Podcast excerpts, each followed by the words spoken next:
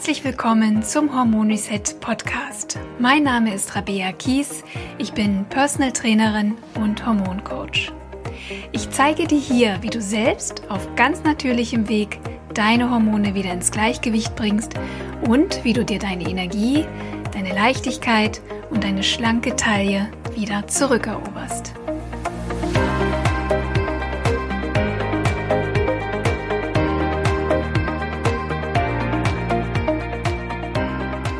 Herzlich willkommen zum Hormon Reset Podcast. Ich freue mich wie immer, dass du wieder eingeschaltet hast. Und wie der Titel schon verrät, sprechen wir heute über das Thema PCOS. Wenn du jetzt erstmal überhaupt nicht weißt, was sich hinter diesen vier Buchstaben versteckt, ist das überhaupt kein Problem, denn wir werden das Rätsel gleich lüften. Und ich freue mich sehr auf die heutige Episode, denn ich habe einen Gast eingeladen, der sich ausgesprochen gut auskennt mit dem Thema PCOS. Und das ist Julia Schulz. Julia ist Hormoncoach und hat sich insbesondere auf Frauen mit dem PCO-Syndrom spezialisiert. Ich freue mich, dass du heute da bist, liebe Julia. Herzlich willkommen. Danke dir, Rabea. Ich freue mich auch, dass ich bei dir sein darf. Sehr schön. Liebe Julia, ich würde vorschlagen, Du stellst dich am Anfang jetzt vielleicht einfach mal selber vor, wer du bist, ähm, warum PCOS zu deinem Herzensthema geworden ist und vielleicht, was du sonst noch so machst. okay, sehr gerne. Ja, ich bin Hormoncoach und wie du gesagt hast, so schön spezialisiere ich mich auf die Hormonstörung PCOS oder auch, das ist ja eigentlich nur eine Abkürzung für polyzystisches Ovarialsyndrom. Und ich habe mich darauf spezialisiert, weil ich das selber hatte. Und aus eigener Not heraus bin ich sozusagen zu diesem Thema gekommen, weil ich irgendwie nicht zufrieden war mit dem, was mir damals so angeboten worden ist, ähm, als ich damit diagnostiziert worden bin. Da gehen wir wahrscheinlich noch drauf ein, ähm, auf diese, ne, wie das diagnostiziert wird und so weiter. Ja. Aber ich war damit total unglücklich und ich dachte mir so, also man hört halt Worte wie unfruchtbar und niemals natürlich schwanger und ich habe mir einfach so gedacht, also das, das kann einfach nicht sein, das kann so nicht stimmen. Ich muss da irgendwas selber in der Hand haben. Und ich habe halt angefangen, ähm, viel zu recherchieren. Ich habe damals noch studiert, International Business Management eigentlich, ähm, und habe während dieses Studiums recherchiert, habe festgestellt, okay, auf dem deutschen Markt gibt es halt gar nichts dazu, relativ unbekannt. Bin auf viele englische Seiten gestoßen, natürlich auch Studien und ähm, da kam mir dann so ein bisschen mein Studium und das Englisch, was ich da auch immer hatte und Auslandssemester sehr, ja, das war sehr gut, weil ich relativ viel verstanden habe, auch von diesen medizinischen Begriffen. Beziehungsweise hat mich das auch schon immer total interessiert, Biologie im Allgemeinen, auch während des Abis. Und ich bin einfach immer mehr da reingerutscht, dass ich auch schon während des Studiums dann so Ausbildungen gemacht habe zu ähm, erst äh, auch Richtung Fitness, aber auch Yoga, weil ich gemerkt habe, das ist ein Riesenpart äh, darin, dass es mir einfach besser geht, auch mit dieser Hormonstörung. Ähm, habe mich immer weiter belesen, auch in, in Ernährung, bin immer weiter da reingerutscht, habe mich dann danach entschieden, okay, ich mache eine Ausbildung zum Gesundheitscoach. Das hat mir aber eigentlich gar nicht ausgereicht. Und dann bin immer weitergegangen, bin ein Jahr noch nach Australien gegangen und habe dort ähm, ein Jahr Naturopathy ähm, studiert. Ähm, das Studium geht eigentlich vier Jahre. Ich habe nur ein Jahr gemacht, weil man das halt komplett selbst bezahlen muss. Das ist sehr teuer, aber ich wollte gern ein Jahr machen und ich habe so viel gelernt, Biologie, Biochemie und ähm, bin so immer weiter da reingekommen und ja, habe mich dann selbstständig gemacht als Coach und helfe jetzt auch vielen Frauen dabei, äh, die Hormone wieder in die richtige Bahn zu lenken, die Perioden wieder ähm, kommen können und mache auf Instagram auch ganz viel und auf meiner Website und ähm, versuche das, also die Frauen mit, mit der Diagnose sehr stark zu unterstützen, weil ich mir das selber auch damals gewünscht hätte und das hat mir damals sehr gefehlt, besonders in Deutschland. Mhm, sehr schön. Ähm, Julia, wir müssen natürlich nochmal ganz von vorne einsteigen, weil ich bin mir sehr sicher, auch wenn PCOS inzwischen leider Gottes sehr verbreitet ist, werden trotzdem viele nicht wissen, was das ist und ich kann mir sogar vorstellen, dass es Frauen gibt, die vielleicht schon PCOS-Beschwerden haben oder eine Symptomatik, aber vielleicht auch noch gar nicht wissen, dass es PCOS sein könnte. Also lass mhm. uns das nochmal richtig aufdröseln. Was ist eigentlich PCOS und mit welchen Beschwerden ist es verbunden? Mhm, also PCOS, habe ich schon gesagt, steht eigentlich für P ähm, Polyzystisches Ovarialsyndrom. Das ist ein ziemlich langes Wort. Ich finde den Namen auch ehrlich gesagt ein bisschen irreführend, komme ich gleich dazu. Ähm, was, also, ne, womit man eigentlich zum Frauenarzt geht, wo dann vielleicht festgestellt wird, ja, da stimmt irgendwas nicht. Ähm, du hast PCOS, ist meistens, dass es anfängt, die Periode bleibt aus. Ähm, also das war bei mir genauso. Die Periode blieb aus. Ähm, ich habe mehrere Monate drauf gewartet, bis zu über einem halben Jahr. Und so geht es den meisten die dann halt zum Frauenarzt gehen und da wird halt weiter untersucht. Ähm, manche stellen aber auch schon fest, also ich habe einfach auch Akne oder ich habe Haarausfall oder ähm, auch einige, das ist auch typisch dafür, ist Hirsutismus. Hirsutismus ist ähm, so ein männlicher Haarwuchs, zum Beispiel am Kinn oder ähm, um den Bauchnabel herum. Also Stellen, wo Frauen das eigentlich nicht gerne haben wollen, wo das äh, ästhetisch nicht gerade in unserer Gesellschaft als schön wahrgenommen wird. Und das sind sozusagen diese Hauptbeschwerden, die halt am häufigsten mit dem PCO-Syndrom tatsächlich auftreten. Und wenn man dann halt zum Frauenarzt geht, ähm, man sagt halt, ich kriege halt die Periode nicht. Viele haben dann halt auch einen unerfüllten Kinderwunsch, weil einfach der komplette Zyklus nicht richtig hinhaut. Ähm, dadurch, dass halt kein Eisprung da ist und keine Periode da ist. Und ja, der wird dann einen Ultraschall machen und ähm, erstmal diese ganz kleinen vielen Zysten feststellen. Und daher kommt auch eigentlich dieser Name polyzystisches Ovarialsyndrom. Also das heißt viele Zysten an den Eierstöcken.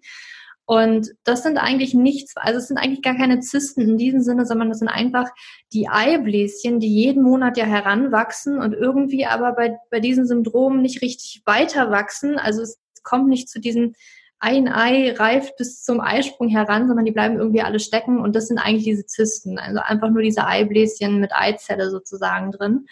Und ähm, das Ding ist aber auch, deswegen finde ich diesen Namen ein bisschen irreführend, das hat nicht jede Frau mit PCOS. Also das muss gar nicht zwangsläufig so sein. Und diese Eibläschen, die kann man auch bei anderen ähm, Hormonstörungen haben. Also das ist gar nicht exklusiv nur für, für das PCO-Syndrom. Deswegen ist der Name ein bisschen ungünstig gewählt.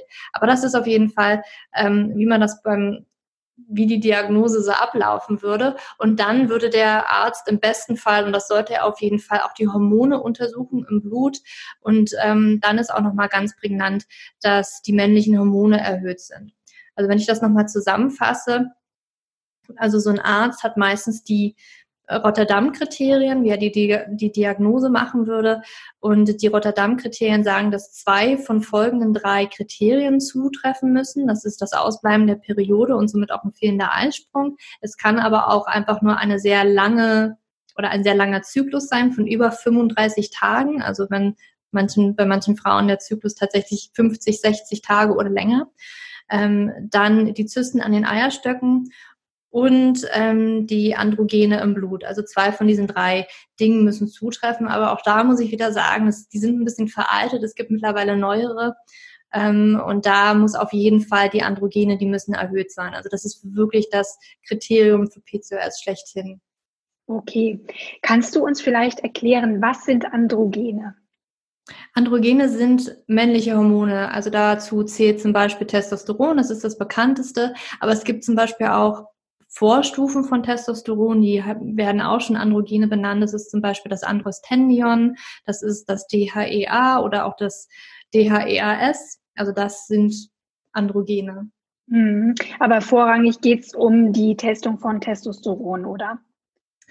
Ähm, es sollten alle getestet werden, weil es okay. gibt tatsächlich auch Frauen, die haben nun erhöhten DHEAS-Wert und ja. ähm, der kann auch, also es gibt so ein bisschen Aufschluss auch, wo kommt es denn überhaupt her? Kommt es aus den Eierstöcken? Weil manche Androgene werden in den Eierstöcken produziert, aber manche auch in äh, den Nebennieren, was ja eigentlich unsere Stressdrüsen sind. Und das ist manchmal mhm. auch ganz wichtig, dass man da ein bisschen tiefer guckt. Mhm. Ähm, mm, wie sieht es denn aus, wenn ich jetzt als Kundin oder als Patientin zum Arzt gehe? Sind da alle Ärzte vorbereitet? Ist das PCOS-Syndrom inzwischen bekannt? Weiß man um die Rotterdam-Kriterien? Was sind da deine Erfahrungen? Es ist, glaube ich, relativ bekannt, weil es sehr viele Frauen betrifft. Das soll ungefähr zehn Prozent der Frauen betreffen, obwohl ich glaube, dass es ähm, auch noch viel mehr betreffen könnte, dadurch, dass viele halt die Pille nehmen und dann nach dem Pille absetzen halt irgendwie erstmal die große Überraschung haben. Allerdings muss man auch sagen, dass natürlich auch vorschnell diagnostiziert wird, wegen eben der Pille. Ähm, da kann es nämlich auch zu Unregelmäßigkeiten nach dem Absetzen der Pille kommen und manchmal ähm, so ein P2S fehldiagnostiziert werden, was sich nach einer Weile aber geben würde. Also die Ärzte wissen eigentlich relativ gut Bescheid und ich muss ehrlich gesagt sagen, die in der Regel diagnostizieren die auch wirklich zu zu früh. Die, also es wird zu oft diagnostiziert, wo in Fällen, wo es einfach keinen Sinn macht, in, in meinen Augen. Also ich habe viele, wo ich halt sage, also die kommen zum Erstgespräch zu mir und ich höre mir das halt an und frage halt meine Fragen und sage einfach nur, du, ich glaube, du hast kein PCOS. Bitte check nochmal mit deinem Arzt, lass dich nochmal untersuchen, geht's vielleicht zum zweiten, also hol dir eine Zweitmeinung ein und ganz oft kommen die dann zurück, du hattest recht. Es ist gar kein PCOS, es ist halt äh, hyper, ähm, hypothalamische Amenorrhoe zum Beispiel. Ja, ist ein, was, ein bisschen was anderes, aber die Periode bleibt halt auch aus und die Zysten sind da auch vorhanden, aber von den Hormonen her ist was anderes im Körper los. Also ist immer ganz wichtig. Und ich glaube, die Rotterdam-Kriterien, die kennen halt alle, aber die, die sind halt das große Problem. Weil wenn wir da zum Beispiel haben, es müssen zwei von drei Kriterien zutreffen, könnte das theoretisch sein, ich habe meine Periode nicht und ich habe halt diese Zysten, also diese Eibläschen an den Eierstöcken. Und genau das ist ja das Problem. Weil das könnte auch die hypothalamische Amenorrhoe sein, also zum Beispiel das Ausbleiben der Periode durch zu viel Stress oder durchs Unteressen. Ich habe zu wenig Kalorien aufgenommen, wo einfach mhm. der Hypothalamus im Gehirn, die, die Zentrale sozusagen im Gehirn einfach Stress war wahrnimmt, weil zu wenig Nahrung da ist oder ich auch zu viel trainiere und deswegen sagt, ja, dann, dann brauche ich jetzt kein Kind in die Welt setzen und fährt halt den ganzen Zyklus runter. Und das ist, das ist ein ganz großes Problem, dass halt Ärzte wirklich vorrangig diese Kriterien verwenden, diese Rotterdam-Kriterien. Da gibt es halt neue Kriterien von der PCOS Society. So neu sind die eigentlich gar nicht. Die sind auch schon von vor 2010, glaube ich, fast. Aber irgendwie benutzen die halt benutzt kein Arzt diese Kriterien, die halt wirklich sagen, also es muss ähm, der, der Eisprung ausbleiben oder halt die Periode, was, wenn eine Aus Periode ausbleibt, dann hat auch kein Eisprung stattgefunden. Und es müssen männliche erhöhte Androgene vorhanden sein. Also das ist ein Muss oder zumindestens diese äh, die Symptome von zum Beispiel Hirsutismus, also diesem männlichen Haarwuchs oder Haarausfall. Also das muss zumindest vorliegen. Und es müssen auch noch andere Dinge ausgeschlossen werden. Also es kann durchaus sein, dass ähm, PCOS eigentlich gar nicht so richtig der Fall ist, sondern was mit der Schilddrüse nicht stimmt. Oder das Prolaktin ist erhöht, was gleichzeitig auch die männlichen Hormone erhöhen kann. Ähm, oder aber es gibt genetische Varianten, die ausgeschlossen werden müssen. Und diese Kriterien finde ich einfach viel besser. Und ja, das ist ein, ist ein großes Problem, ehrlich gesagt, dass einfach ähm, die Rotterdam-Kriterien noch so freizügig immer wieder ähm, verwendet werden, weil dann kommt es oft zu Fehldiagnosen. Hm, verstehe. Ist denn das eigentlich immer so, also immer wenn die Androgene erhöht sind, dass ich da definitiv auch Symptome merke wie Haarausfall, Haarwuchs? Ähm, oder kann es auch sein, dass mein Testosteron zum Beispiel erhöht ist ohne dass ich diese Symptome habe. Kommt das auch mal vor? Also Varianten gibt es wahrscheinlich wirklich immer. Es kommt halt immer auf die Frau drauf an. Es kann auch tatsächlich sein, dass ähm, mein Testosteron oder meine männlichen Hormone eigentlich im im Normalbereich wären, wenn wir uns die Referenzbereiche angucken. Aber diese Frau hat Symptome, die hat Haarausfall, mhm. die hat Hirsutismus. Ähm, dann könnte man, ähm, also dann ist immer wieder die Frage, ne, sind die Referenzbereiche, ähm, ist vielleicht für eine andere Person komplett was anderes, als es eigentlich mhm. da steht äh, auf dem Blatt Papier. Es kann aber theoretisch auch sein, dass zum Beispiel die, die Rezeptorzellen zum Beispiel an den Haarzellen jetzt mal direkt einfach äh, empfindlich oder aber auch weniger empfindlich auf Testosteron reagieren. Also es könnte sein, ich habe erhöhtes Testosteron, aber ähm, die, die Rezeptorzellen sind vielleicht gar nicht so sensitiv. Hm, also das, das sind Varianten, die tatsächlich vorliegen können. Also man muss nicht unbedingt immer ähm, auch gleich diese Symptome haben. Es ist ja auch etwas, muss man sich überlegen, ähm, wenn man so eine Hormonanalyse im Blut macht, das ist ja auch immer nur eine Momentaufnahme. Es kann nächsten Monat schon anders aussehen. Vielleicht hatte ich mal besonders viel Stress oder ich mhm. habe da irgendwie in diesem Monat echt ein großes Problem gehabt mit meiner Ernährung und im nächsten Monat kontrolliere ich die und dann sieht vielleicht alles schon wieder ein bisschen anders aus. Und manchmal braucht es also vor allen Dingen auch Haare, die brauchen auch eine Weile, bis sich das sozusagen entwickelt. Die haben ja Wachstumsphasen und das geht über Monate. Also mhm. ne, das kann sein, dass es anfängt. Ich merke das aber erst in sechs Monaten und ja, ich, ich glaube, du, du weißt, was ich hier versuche zu sagen. Genau, dass man vor allem auch erstmal so ein bisschen abwartet und nicht direkt denkt, ich habe jetzt PCOS, äh, mhm. äh, nur weil vielleicht auch die Periode mal ein bisschen auf sich genau. warten lässt, ähm, weil das ja auch wieder Stress erzeugt. Und das geht ja so richtig nach hinten los, wenn wir an das Hormonsystem denken. Mhm. Julia, ich weiß, dass es verschiedene Ausprägungen, verschiedene Formen von PCOS gibt. Mhm. Kannst du, kannst du uns da mal so ein bisschen durchleiten oder verschiedene Ursachen für PCOS? Ja, ich finde das genau sehr wichtig, dass man halt wirklich guckt, wo liegen die Ursachen für PCOS und dass man da auch ganz stark unterscheidet, weil so ein ganz typisches, das kriegt man auch von vielen Ärzten zu hören, zum Beispiel, ähm, nehmen Sie mal ab oder essen Sie einfach keine Kohlenhydrate mehr, das passt aber nicht für jeden. Und das Mit welchem Hintergrund? Daran, Gibt der Arzt solche Empfehlungen? Warum sagt er, nehmen Sie mal ab oder essen Sie keine Kohlenhydrate? Was hat weil, das mit US zu tun?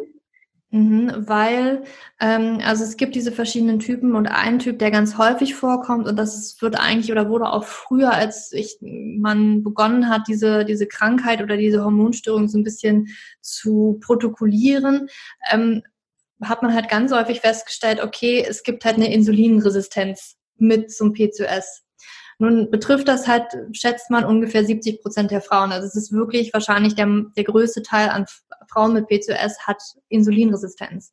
Und mhm. meistens sind diese Frauen auch übergewichtig. Und deswegen sagen halt Ärzte, okay, Gewicht verlieren, weil da hat man positive Erfahrungen gemacht, dass schon ein geringer Gewichtsverlust ähm, die Periode tatsächlich wiederbringen kann. Also es gibt eine Studie, die halt zeigt, okay, ähm, wenn man so zehn Prozent an Körpergewicht, also jetzt bei übergewichtigen Frauen, ne, wenn ich jetzt eine schlanke oder untergewichtige Frau bin und PCOS habe, dann um Gottes Willen bitte nicht abnehmen. Ja, das, ich glaube, das wird ja auch kein Arzt sagen.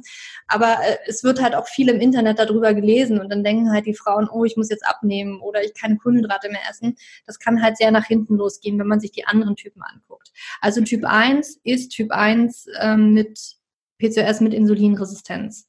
Das heißt also, dass ähm, der Blutzuckerstoffwechsel nicht richtig funktioniert, Insulin nicht richtig von den Zellen erkannt wird und somit der Blutzucker erhöht bleibt, aber Insulin irgendwie auch. Und dieses Insulin soll die Eierstöcke dazu anregen, vermehrt Testosteron zu bilden. Also da findet dass nicht diese, diese Umwandlung oder die Produktion von den ähm, Hormonen findet nicht mehr in diesem Maße statt, wie es eigentlich stattfinden sollte. Das ist, Insulin ist dann ein ganz großes Problem. Und da ist meistens auch die metabolische Komponente mit da drin, das metabolische Syndrom. Das umfasst zum Beispiel Insulinresistenz, Übergewicht, erhöhten Blutdruck und auch ähm, ein, ein Problem im Fettstoffwechsel. Also dann hat man meistens erhöhte Cholesterinwerte, das kommt ganz häufig zusammen vor und es betrifft halt mhm. ungefähr ja bis zu 70 Prozent der Frauen mit PCOS. Ja, wenn ich da mal einhaken darf, ähm, für die Hörerin gerade, du kannst sehr gerne in die letzte Podcast-Folge von mir reinhören, denn da war das Thema Insulinresistenz und äh, wenn du dich da gerne noch mal ein bisschen genauer informieren möchtest, warum Insulinresistenz überhaupt entsteht und was das bedeutet, was ich dagegen tun kann, höre da bitte gerne nochmal rein. Das passt ganz gut zu unserem Thema heute. Ja, klasse. Super. Ich ja nicht so viel erklären. Dann ja, dann können wir, genau, kannst du gleich zu Nummer zwei gehen. Genau, gehe ich zum nächsten Typ. Und das ist ähm, der Typ mit stillen Entzündungen. Und bei stillen Entzündungen muss man sich das so vorstellen, ähm, jeder kennt Entzündungen, ja. Man hat sich geschnitten und es wird dann rot, schwillt an, es ähm, schmerzt auch. Und äh, das, das merkt man halt, ne? Und so eine, so eine Entzündung ist vom Körper auch durchaus gewollt auch durchaus positiv, ne, wenn sie einfach mal da ist, weil das eine Reaktion vom Körper ist, die uns hilft, jetzt diesen Schnitt zu heilen im Endeffekt, ne, wenn wir uns geschnitten haben. Bei stillen Entzündungen ist es aber eher problematisch, weil die werden auch chronische Entzündungen genannt. Also das ist eine Aktivierung des Immunsystems auf so einer ganz unterschwelligen Art und Weise. Das ist ein bisschen, als wären wir krank, aber irgendwie nur so ein bisschen. Und da ist ganz oft ähm, eine Ursache zum Beispiel, dass der Darm eigentlich ein Problem hat. Also wir haben eine Dysbiose, vielleicht auch ein Leaky Gut, ist, Lebensmittelunverträglichkeiten sind hier ganz oft auch zu nennen und die Heilpraktikerin, ähm, die englische Heilpraktikerin Lara Bryden, die schreibt, dass halt diese stillen Entzündungen das fördern, dass halt diese Hormonproduktion von Testosteron zum Beispiel angeregt wird, also dass das an den Rezeptoren tatsächlich wirken kann. Und nun ist es aber auch so, dass vor allen Dingen ne, beim ersten Typ mit der Insulinresistenz eigentlich fast immer auch die Entzündungswerte oder die stillen Entzündungen vorhanden sind. Es muss aber mhm. nicht unbedingt immer sein. Also stille Entzündungen können auch vorhanden sein ohne Insulinresistenz. Also bei mhm. stillen Entzündungen, da gibt es wahrscheinlich die größten Überschneidungen auch mit den anderen Typen. Es kann aber an sich auch ein Auslöser sein und das ist halt der zweite Typ. Der mhm. dritte Typ, oder hast du dazu noch eine Frage oder soll ich dazu noch was ähm, genauer erklären? Nein, ich denke erstmal nicht. Lass uns ruhig erstmal so ein bisschen diese vier verschiedenen Formen mhm. einmal besprechen. Vielleicht kommen wir später nochmal drauf zurück. Okay, also der dritte Typ, das ist der Stresstyp, also das nenne ich auch den Nebenniereninduzierten P2S-Typ. Das heißt also, wenn wir uns das angucken, wo Androgene produziert werden, ich habe es ja am Anfang schon gesagt, dann werden halt manche in den Ovarien und den Eierstöcken produziert und andere werden in den Nebennieren, also den Stressdrüsen produziert. Und wenn man sich das so ein bisschen anguckt, werden 25 Prozent Testosteron in den Nebennieren produziert, 25 Prozent Testosteron in den Eierstöcken, die restlichen 50 Prozent sind Umwandlungsprodukte äh, von Androstendion, was auch ein männliches Hormon ist, in anderen Körperzellen. Ähm, Androstendion wird zu 50-50 in den Eierstöcken und den Nebennieren produziert. Und dann gibt es zum Beispiel auch ein männliches Vorstufenhormon, nenne ich jetzt mal so DHEAS. Das ist zu 100 Prozent in den Nebennieren produziert. Und jetzt sagt man das halt, wenn das erhöht ist, man eher in diese in diesen Nebennieren induzierten Typ reingehört. Und da ist wirklich Stress Reduktion das, das Wort oder ist Stress, sage mal, die Ursache von dem PCOS. Dass wir, wenn wir zu viel Stress haben, zu viel Stresshormone ausgeschüttet wird, aber je nachdem halt wie der Körper halt gepolt ist, eben auch männliche Hormone. Und das wäre der dritte Typ. Der vierte Typ, das ist der Post-Pill PCOS-Typ. Das heißt also PCOS nach der Pille, was eigentlich gar nicht wirklich PCOS ist. Es kann sein, dass wenn eine Frau halt vielleicht auch für eine längere Zeit die Pille genommen hat, vielleicht auch relativ früh mit der Pillenannahme begonnen hat. Ich meine, sowas wie 14 Jahre ist ja keine Seltenheit, dass man da einfach die Pille verschrieben bekommt. Und da ist es dann halt so, wenn man die absetzt, weiß der Körper jetzt erstmal vielleicht gar nicht richtig, was er da machen soll. Ja? Über die Jahre, wo wir die Pille genommen haben, ist ja die, die körpereigene Hormonproduktion einfach mal komplett abgeschnitten. Also Gehirn, Eierstöcke, das, das muss ja eigentlich gar nicht gehen, weil wir nehmen ja die Hormonersatzstoffe. Und jetzt muss der Körper halt irgendwie das selber wieder produzieren und denkt sich, ja, okay, Halleluja, wie mache ich denn das hier? Und da kann es mal vorübergehend sein und das Vorübergehend kann auch bis zum Jahr oder auch länger dauern, dass er da einfach mal zu viele Testosteron oder andere Androgene produziert. Das mhm. würde sich aber mit einer Einpendlungszeit wieder geben. Das kann man aber recht also jetzt sagt man, ne, wenn, wenn PCOS nicht schon vor der Pille diagnostiziert worden ist, dann ist es sehr wahrscheinlich, dass PCOS nach der Pille, also ne, durch die Pille verursacht. Nun nehmen aber sehr viele Mädchen halt ganz früh die Pille und dann weiß man halt im Endeffekt gar nicht, ähm, ob es davor jetzt schon da war oder nicht, kann man halt nicht sagen. Und da ist es halt manchmal einfach angesagt, ein bisschen Zeit verstreichen zu lassen. Also es ist nicht immer sofort PCOS. Es kann nach der Pille halt eine Weile dauern. Da würde ich halt sagen, da sollte man wirklich frühestens ein halbes Jahr nach der Pille erst so einen Hormoncheck machen. Und also da macht es erst Sinn. Davor gar nicht. Ja, manchmal dauert es halt aber wirklich ein Jahr oder anderthalb. Deswegen ähm, ja, wird es halt frühzeitig auch wieder diagnostiziert, was ich am Anfang schon gesagt habe. Hm, ja, sag mal, ähm, jetzt gibt es ja auch die Form PCO im Gegensatz zu PCOS. Mhm. Kannst du mal den Unterschied erklären? Ja, das ist, das ist auch wieder das, ach ja, don't get me started on this. Ja, also das ist tatsächlich PCO, meint halt polyzystische Ovarien. Das ist im Prinzip jede Frau, die halt diese Zysten an diesen Eierstöcken hat, aus welchen Gründen auch immer. Ja, also es kann die hypothalamische Amenorrhoe sein oder einfach mal ähm, bei der Eisprung, es kann auch bei gesunden Frauen einfach mal vorkommen. Bis zu 25 Prozent der gesunden Frauen haben auch mal keinen Eisprung. Und da sieht man vielleicht auch mal diese Eibläschen, die einfach zurückbleiben in den Eierstöcken. Das PCO-Syndrom, da ist halt dieses Syndrom noch dran. Und das meint wirklich die erhöhten männlichen Hormone. Das meint wirklich, dass man da Haarausfall hat, also diese typischen Beschwerden, ne? Hirsutismus, Haarausfall. Ähm, das ist wirklich der, ist ein großer Unterschied. Ja, ob ich halt weil halt wirklich ich nur Zysten habe oder ob ich halt die erhöhten männlichen Hormone noch zusätzlich habe, was es dann zum PCO-Syndrom macht. Hm. Du hattest gerade noch mal von der hypothalamischen Amenorrhoe mhm. gesprochen.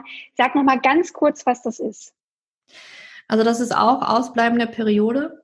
Und das betrifft meistens Frauen mit sehr viel Stress, Frauen ähm, mit, mit Untergewicht, auch Frauen mit Essstörungen, also einfach Frauen, die zu wenig essen, die zu ja. viel trainieren, die beides tun, ne, zu wenig essen, zu viel trainieren. Und da bleibt einfach die Periode aus, weil der Körper sich denkt, Stress, also ich kann das nicht und ich habe jetzt keine Kraft, den Zyklus aufrechtzuerhalten. Genau. So und da kann es eben zu diesen polyzystischen Ovarien mhm. eben auch mal kommen. Genau, mhm. weil es ist für mich nochmal wichtig, das klarzustellen, weil ja auch viele Kundinnen, viele Patientinnen, viele Frauen ähm, das schon auch mal so durcheinander bringen. Ne? Mhm. Ähm, vielleicht ähm, haben sie den Arzt auch nicht so ganz verstanden oder der Arzt hat es nicht richtig erklärt. Dann gehen sie ins Internet, finden PCOS und ähm, verwursteln so ein bisschen diese beiden Begriffe. Mhm. Aber das ist nochmal wichtig zu, zu unterscheiden, dass es bei PCOS eben einfach doch nochmal eine etwas umfangreichere Symptomatik gibt. Genau.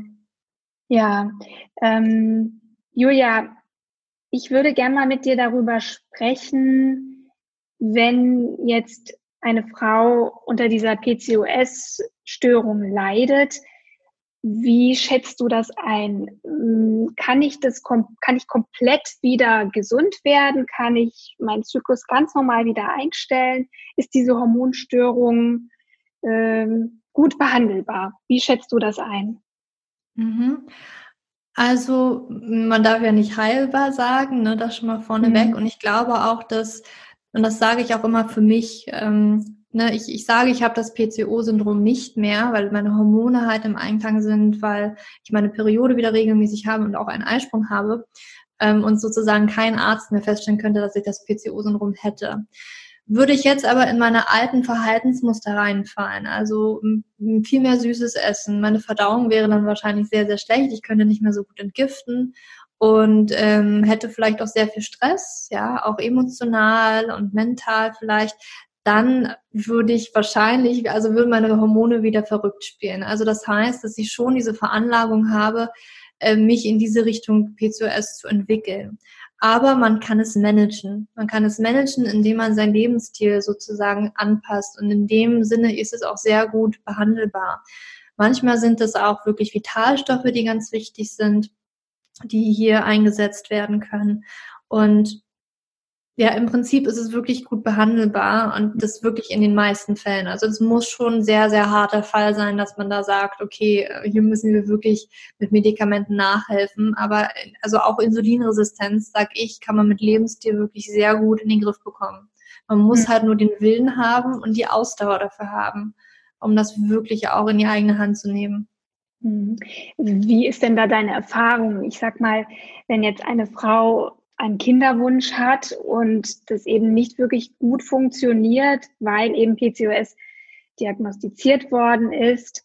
Wenn ich jetzt wirklich sage, ich habe diesen Kinderwunsch oder selbst wenn ich keinen Kinderwunsch habe, ich möchte wieder richtig gesund sein, ähm, wie lange würde es dauern, bis ich wieder, bis ich das PCOS quasi los bin? Hm, das ist echt schwer zu sagen, muss ich sagen. Es gibt bei manchen geht es so schnell, bei anderen dauert es halt wirklich ein bisschen länger. Und das hat auch nichts damit zu tun, inwiefern sich da jetzt die Frau voll reinschmeißt. Also es hat so viele Komponenten, die mit reinspielen, äh, mhm. warum es halt nicht so, so schnell klappt oder warum es bei manchen schnell klappt. Also letztendlich hat es dann bei mir, weil ich vor der Pille schon, also bevor ich, ich hatte sie, ich habe die Diagnose gehabt, habe sie wieder genommen, weil ich keinen anderen Ausweg damals wusste, wusste aber, das will ich so nicht weitermachen und habe mich halt schon während der Pille sehr viel belesen und habe dann schon mit der Pille meinen Lebensstil ordentlich umgekrempelt, so dass mein Körper nach der Pille einfach viel schneller und viel besser zurückspringen konnte in, in ein gesundes Selbst sozusagen. Verstehe. Das ging dann relativ schnell, aber auch da hatte ich meine Periode, also ich war schon happy, dass ich meine Periode überhaupt hatte, weil ich sie davor gar nicht hatte. Ich hatte sie auch gar nicht mit der Pille, keine Ahnung, was ich für eine Pille hatte. Ja, aber ich, die war erstmal unregelmäßig, aber ich habe mich gefreut, sie war da hat aber manchmal ähm, 40 Tage, manchmal 50 Tage, manchmal 60 Tage gedauert. Und das hat auch nochmal zwei bis drei Jahre gedauert, bis ich halt wirklich sagen konnte, jetzt ist die alle 28 Tage oder 30 Tage ungefähr, so ist mein Zyklus. Ähm, das dauert. Und bei anderen, ähm, ja, dauert das meistens also drei Monate muss man auf jeden Fall rechnen, wenn man die gar nicht bekommt. Da sollte man wirklich die Geduld ähm, mit haben. Es kann aber auch wirklich bis zu anderthalb Jahre dauern, bis man die wirklich regelmäßig bekommt, bis sich da wirklich etwas tut. Also es ist wirklich schwer zu sagen. Hm, verstehe. Also, und wir dürfen ja auch, das hast du ja auch erwähnt, diese Stresskomponente nicht ver ja. vergessen, weil das ist etwas sehr Individuelles. Und ne, wie, wie, wie, wie glücklich bin ich in meinem Leben? Wie gehe ich mhm. mit Belastung um? Was denke ich von mir über meinen Körper? Das sind ja alles äh, auch emotionale Themen, die ich auch verarbeiten muss, beziehungsweise wie stark belastet es mich auch, dass ich vielleicht einen Kinderwunsch habe oder dass meine mhm. Periode einfach nicht wiederkommen möchte. Es gibt Frauen, das bekomme ich bei Instagram mit zum Beispiel, die sich unglaublich viel Druck machen. Mhm. Und ähm, ich bin der Meinung, dass das nicht unbedingt der beste Weg ist, ne, sondern einfach so ein bisschen versuchen zu vertrauen und, ähm, und Schritt für Schritt langsam diese täglichen Gewohnheiten umzustellen. Mhm. Und vor allem eben auch, denke ich, die Ernährung ist, denke ich, sehr, sehr, sehr wichtig. Mhm. Äh, gut, bei, bei, jeder, bei jeder Hormonstörung, das muss man mhm. ganz klar so sagen. Ähm, Julia, ich habe jetzt noch mal eine Frage. Ich persönlich kenne ja die Antwort schon darauf, aber ich bin mir relativ sicher, dass es wahrscheinlich einige Frauen gibt, die sich das fragen. Denn die Pille wird ja sehr häufig auch von Frauenärzten verschrieben, um den Zyklus zu regulieren. Mhm. Ähm, ja, ähm, würde die denn auch bei PCOS helfen? Ja, leider wird sie halt immer wieder vorgeschlagen und die Ärzte sehen das auch als die einzige Lösung, wenn man nicht gerade einen Kinderwunsch hat. Wenn man einen Kinderwunsch hat, dann wird ja einem immer eine Hormontherapie oder irgendwas anderes vorgeschlagen. Mhm. Aber letztendlich hilft mir die Pille überhaupt nicht. Ja, also die Pille geht ja nicht an die Ursache ran, warum ich das PCOS eigentlich habe. Und auch, da muss ich sagen, ne, ist der Arzt oder man hat immer das Gefühl, dass man suggeriert bekommt, okay, mit der Pille habe ich zumindest mal wieder einen regelmäßigen Zyklus. Aber wir haben mit der Pille keinen Zyklus, wir haben mit der Pille keine Menstruationsblutung. Weil eine Menstruationsblutung und der Zyklus, da muss immer ein Eisprung stattfinden.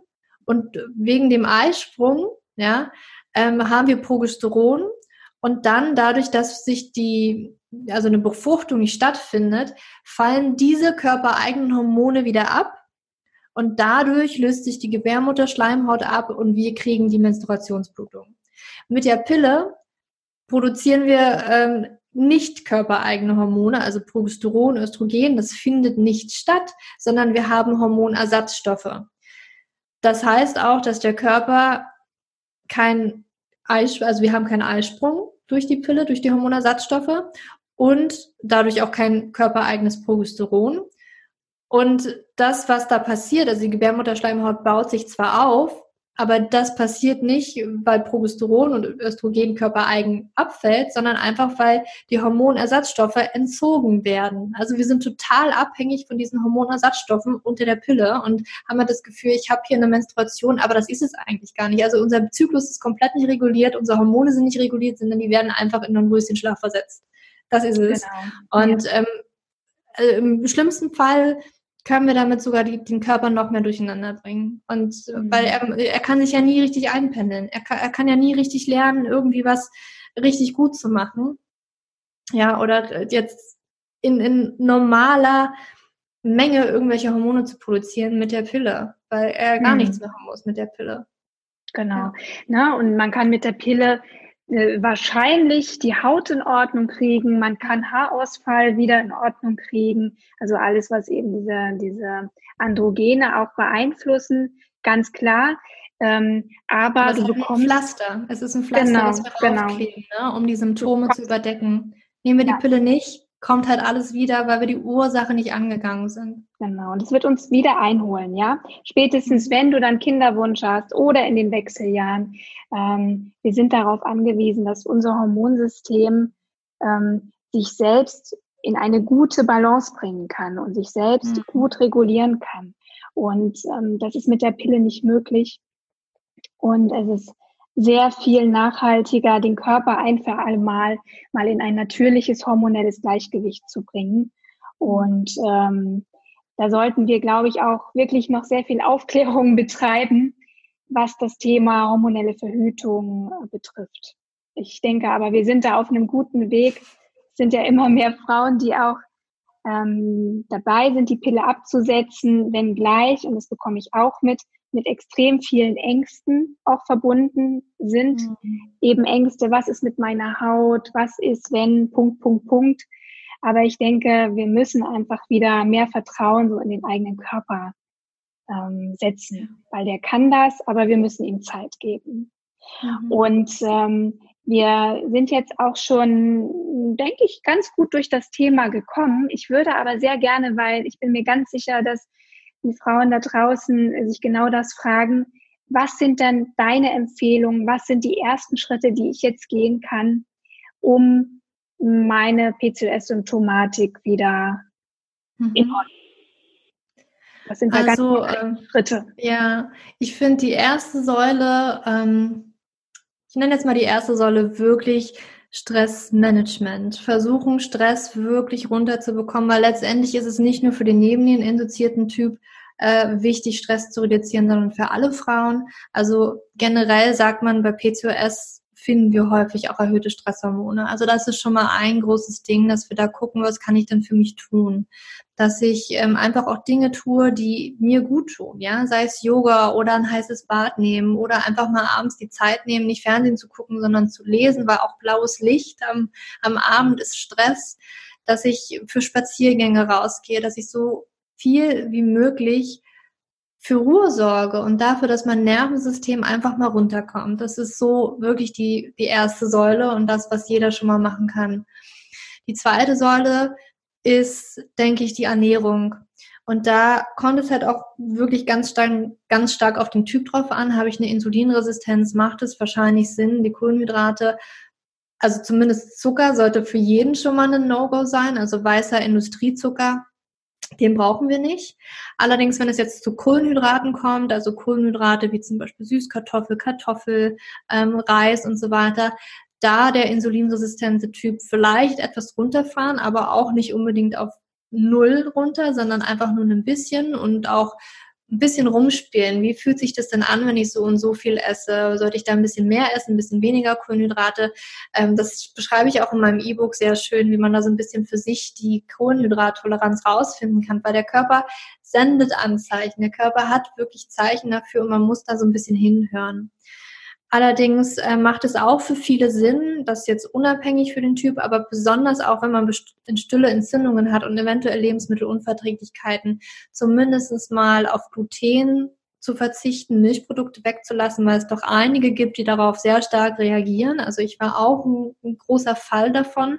Manche nicht unbedingt immer auf Gluten, aber zumindest auf Weizen. Das ist dann wahrscheinlich noch ein größeres Problem.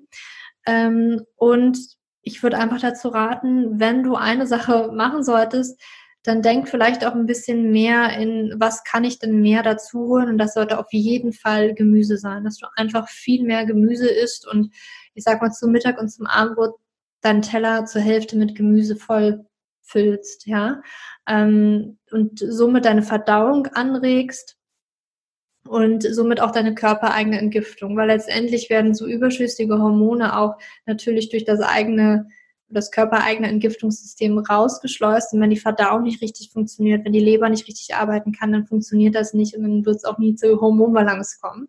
Das ist ein ganz, ganz wichtiger Punkt. Und ähm, der dritte Punkt ist oder die dritte Säule dann auch Bewegung. Ja, also für viele heißt es erstmal, sich ein bisschen zumindest zu bewegen. Ja, manche, die sich nicht bewegen, ähm, sollten damit ein bisschen anfangen. Das können erstmal Spaziergänge sein. Das lohnt sich für jeden PCOS-Typ. Manchmal, also besonders auch bei Insulinresistenz, da zeigen halt auch die Studien, da müssen die Muskeln ein bisschen beansprucht werden. Also sowas wie Krafttraining kann da sehr gut sein, weil einfach dadurch die Insulinsensitivität oder Sensibilität der Zellen, der Muskelzellen erhöht wird, sodass sie Insulin wieder so ein bisschen mehr wollen, weil sie den Zucker ja unbedingt wollen. Also das kann eine gute Sache sein. Für andere PCOS-Typen, besonders den Nebenniereninduzierten PCOS-Typ, der viel Stress hat, ähm, ist dann eher vielleicht ein bisschen weniger Training angesagt. Das war für mich tatsächlich auch der Fall. Ne? Wenn du viel Stress hast, dann nicht unbedingt den Körper noch mit, ähm, mit High-Intensity-Training oder mit Joggen stressen, sondern vielleicht ein bisschen ruhiger, viel mehr Yoga. Ich liebe Yin-Yoga, ist super zum Entspannen, das Nervensystem runterzubringen, ähm, die Faszien ein bisschen zu dehnen. Da gibt es tatsächlich auch, glaube ich, eine Studie, die zeigt, dass erhöhte ähm, Hormone oder Androgene die, die Faszien so ein bisschen äh, festigen, ja, dass man da so viel, viel Verspannungen hat. Und jeden Yoga ist super, um das zu lösen. Und auch, finde ich, eine sehr weibliche Art von Yoga. Und die vierte Säule für mich ist so ein bisschen ähm, zu gucken, emotional, mental und auch so ein bisschen in die Richtung Weiblichkeit gehen. Was bedeutet für mich Weiblichkeit? Wann fühle ich, bin ich, fühle ich mich wirklich in meiner weiblichen Power? Oder bin ich da vielleicht ein bisschen, hm, ich sag jetzt, also viele hängen sich da so ein bisschen auf, männlich, weiblich, ähm, weil man diesen Worten einfach so viel Anhaftung gibt, ja, und es gleich mit Mann und Frau vergleicht, das meint es gar nicht. Es meint einfach nur, ähm, diese, diese Qualitäten zu haben, ja. Die Frau eher ein bisschen sanfter und fließender und weicher und der Mann eher so ein bisschen hart. Und das haben wir heute in der Gesellschaft eben sehr viel, ja, diese männlichen Energien. Wir sind tough, wir haben Deadlines, wir versuchen nonstop zu arbeiten und den Haushalt zu schmeißen und ähm, dann noch hart zu trainieren. Da vielleicht ein bisschen Sanftheit reinbringen, vielleicht mal wieder ein bisschen tanzen oder das, was man früher gerne gemacht hat als Kind. Das ist manchmal so ein ganz guter Indikator dafür, ja. Man hat ja irgendwann aufgehört, mal zu malen oder zu tanzen oder was man auch immer gerne gemacht hat und da einfach wieder so ein bisschen ansetzen, sich selber zu entdecken, ähm, auch vielleicht in die persönliche Weiterentwicklung zu gehen und zu gucken, wie, wie ähm, komme ich denn mit meinen Emotionen, mit meinen Gedanken? Was gibt es da für negative Kreisläufe, dass man die durchbricht? Das finde ich ist ein ganz, ganz großer und sehr unterschätzter Punkt. Hm, das hast du sehr schön gesagt. Ähm, ich denke auch so dieses, mh, hm, wieder mehr Achtsamkeit so in den eigenen Körper auch bringen und, und einfach mhm. auch mehr Körperlichkeit zulassen. Ähm, ich stimme dir dazu. Ich denke, wir leben schon auch als Frauen sehr stark in diesen männlichen Prinzipien ähm, wir passen uns extrem dieser, ich sage jetzt mal, diesen männlichen Prinzipien an. Ja, wir wollen auch Karriere machen. Wir, wir sind Businessfrauen. Wir wollen erfolgreich sein. Ja, wir wollen aber auch tolle Mütter sein, den Haushalt managen und der Garten muss auch gut aussehen.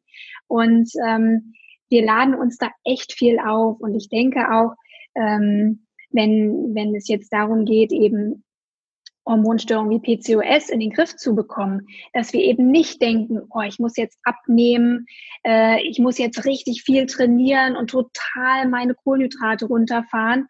Ähm, und das ist ja genau das Gegenteil, was du auch vorschlägst, sondern eher wieder einen Schritt zurückgehen, ja, äh, wieder zu mehr Ruhe finden und einfach viel mehr nach den eigenen Bedürfnissen schauen. Das ist der richtige Weg, äh, wenn es äh, um, um eine Hormonbalance gibt. Und, ähm, und das gilt für jeden einzelnen dieser PCOS-Typen und es gilt auch, gilt auch für jede andere Hormonstörung. Ähm, Das heißt, in dem Fall weniger ist tatsächlich mehr bei vielen Dingen. Aber ich denke trotzdem, dass das Thema Ernährung immer noch ein extrem wichtiger Faktor ist. Für mich immer der wichtigste eigentlich, weil die Ernährung immer die Grundlage legt, mhm. äh, damit wir vor allem auch all die Vitalstoffe in den Körper kriegen, die wir ja auch für die Hormonbalance brauchen. Und das ist auch nochmal ein Punkt, den ich sehr gerne ansprechen möchte, Julia. Ähm, gibt es denn bestimmte Medikamente, die ich bei PCOS nehmen kann? Gibt es bestimmte Nahrungsergänzungsmittel, Heilmittel? Was mhm. sagst du dazu? Ja, also Medikamente, also ich rede lieber von äh, Medikamente, in der Schulmedizin gibt es mit Sicherheit auch, aber das sind wie gesagt immer nur die Pflaster, aber du hast ja auch erwähnt, Nahrungsergänzungsmittel. Da mhm. kommt es halt wirklich immer so ein bisschen ähm, drauf an, ähm, auf den Typ, aber zum Beispiel sowas wie Magnesium kann sehr viel Sinn machen für jeden Typ tatsächlich. Also ob ich Insulinresistenz habe oder ob ich ähm, viel Stress habe. Magnesium ist da sehr, sehr wichtig und wahrscheinlich sind da auch viele eher im Mangel. Ähm, lass mich kurz überlegen, was gibt es noch? Ähm, also es gibt relativ viele, man kriegt auch schon viele Infos auf meiner Website. Ansonsten können Adaptogene auch wirklich super sein, ähm, je nachdem, wo man da ein bisschen Unterstützung braucht. Zum Beispiel Reishi. Adaptogene? Adaptogene, Ra ähm, Reishi, also ach jetzt, ja, sagt man auch im Deutschen so, oder? Reishi? Ja, ich, ich, ich würde jetzt, glaube ich, Reishi sagen. Reishi, okay. der Reishi-Pilz, der ähm, soll bei Stress ganz gut sein, aber auch zum Beispiel bei manchen PCOS-Symptomen, wenn es jetzt auch mit den Haaren zu tun hat. Also da äh, soll der ganz positiv wirken. Ansonsten ähm, finde ich immer ganz gut, und so ein bisschen bei den Basics anzufangen und das ist meistens das Verdauungssystem. Ne? Wenn, wenn du da sagst, ähm, nur durch die Ernährung, da nehmen wir die ganzen Vitalstoffe auf. Nun ist es aber so, dass besonders auch viele Frauen mit Hormonstörungen und besonders auch P2S, die haben ein Problem im Darm. Also da fängst schon an. Und wenn wir ein mhm. Problem im Darm haben, nehmen wir eventuell gar nicht die ganzen Nährstoffe auf, die wir überhaupt essen oder mhm. die wir als Nahrungsergänzungsmittel nehmen. Deswegen würde ich da anfangen, tatsächlich äh, mal zu gucken, wie sieht's denn mit dem Darm aus? Und für den Darm ist besonders gut, ähm, je nachdem, was los ist, aber sowas wie Zink ist gut, Ballaststoffe sind super und die gibt's auch, also vor allen Dingen lösliche Ballaststoffe, weil das ist das Futter für die für die guten Darmbakterien, ja, ähm, die wir halt nähren wollen. Und davon haben wir von löslichen Ballaststoffen, also es gibt unlösliche und lösliche und unlösliche essen wir wahrscheinlich noch mehr als lösliche Ballaststoffe. Und die löslichen Ballaststoffe essen wir relativ wenig. Das ist wirklich das, was die oder die die ähm, die Darmflora aufbaut. Und da gibt es auch Nahrungsergänzungsmittel für, dass man da so ein bisschen einschleichend das mit reinbringt. Dann könnten auch Probiotika Sinn machen, allerdings erst nach den Ballaststoffen, weil wenn wir natürlich die, die guten Bakterien gar nicht nähren mit diesen Ballaststoffen, dann brauchen wir auch keine Probiotika mit reinbringen. Aber das finde ich ist, ist so ein bisschen die Grundvoraussetzung, dass der Darm wirklich wieder gut funktioniert. Und da kann man schon viel tun, also auch für stille Entzündungen tun. Damit kann man auch schon mit der Insulinresistenz entgegenwirken oder positiv verändern, wenn der Darm und Darm richtig wieder funktioniert. Ja. Hm, ja, sehr schön. Sehr schön, liebe Julia. Ich glaube, wir haben das Thema relativ rund bearbeitet. Hast du noch eine Ergänzung? Ähm, Habe ich irgendwas vergessen zu fragen? Ja, also es ist natürlich ein sehr komplexes Thema und das haben wir heute so ein bisschen angeschnitten. Also ich glaube, es gibt noch so viel mehr, auch für die einzelnen Typen natürlich. Und mhm. ähm, da werde ich auch immer wieder mehr dazu schreiben. Aber ich ja. glaube, für heute ähm, ist erstmal alles gesagt. Genau. Ähm, es ist ja auch ganz klar, wenn du, liebe Hörerin, jetzt vielleicht tatsächlich auch unter einer PCOS-Symptomatik äh, leidet, hast du natürlich bei der Julia da die beste Adresse. Ich werde natürlich Julias Website verlinken. Hör bitte auch gerne in Julias Podcast rein. Feel Fantastic. Auch ein sehr, sehr schöner Podcast mit allen Themen rund um Hormone, Weiblichkeit, Frauengesundheit. Auch das werde ich verlinken. Liebe Julia, hast du vielleicht zum Schluss noch eine Sache, die du meinen Hörerinnen mit auf den Weg geben möchtest? Hm, ich glaube, das wäre wirklich zu vertrauen, auf den Körper zu vertrauen, und dass er, dass er im Prinzip nicht, ich sag jetzt mal, gebrochen ist oder da irgendwas falsch läuft. Der Körper macht genau das, was du ihm gibst, ja. Also er arbeitet mit dem, was du ihm gibst. Also er arbeitet mit der Ernährung, macht das Beste draus, was er machen kann, mit, mit dem Stress versucht er zu managen. Und wenn du da langsam dein, dein Lebensstil änderst, dann vertraue darauf, dass dein Körper sich anpasst. Und das ist leider das ist keine schnelle Pille und es gibt nicht die, die eine Pille, die dir da sofort hilft und morgen hast du deine Periode. Das braucht einfach Zeit und hab Vertrauen, hab Geduld.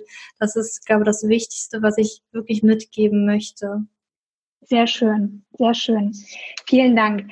Eine Sache habe ich übrigens noch, liebe Julia, denn es gibt bei Hormon Reset für die Gäste eine Bücherecke und jeder Gast ist aufgefordert, da virtuell ein Buch reinzustellen. Hast du für uns einen schönen Buchtipp, etwas, was, was dir am Herzen liegt, was du sehr, sehr gerne empfehlen würdest? Mhm. Ähm, ja, also ich bin ja auch eine Leseratte. Also es gibt da unglaublich viele Bücher auch in meinem Bücherschrank.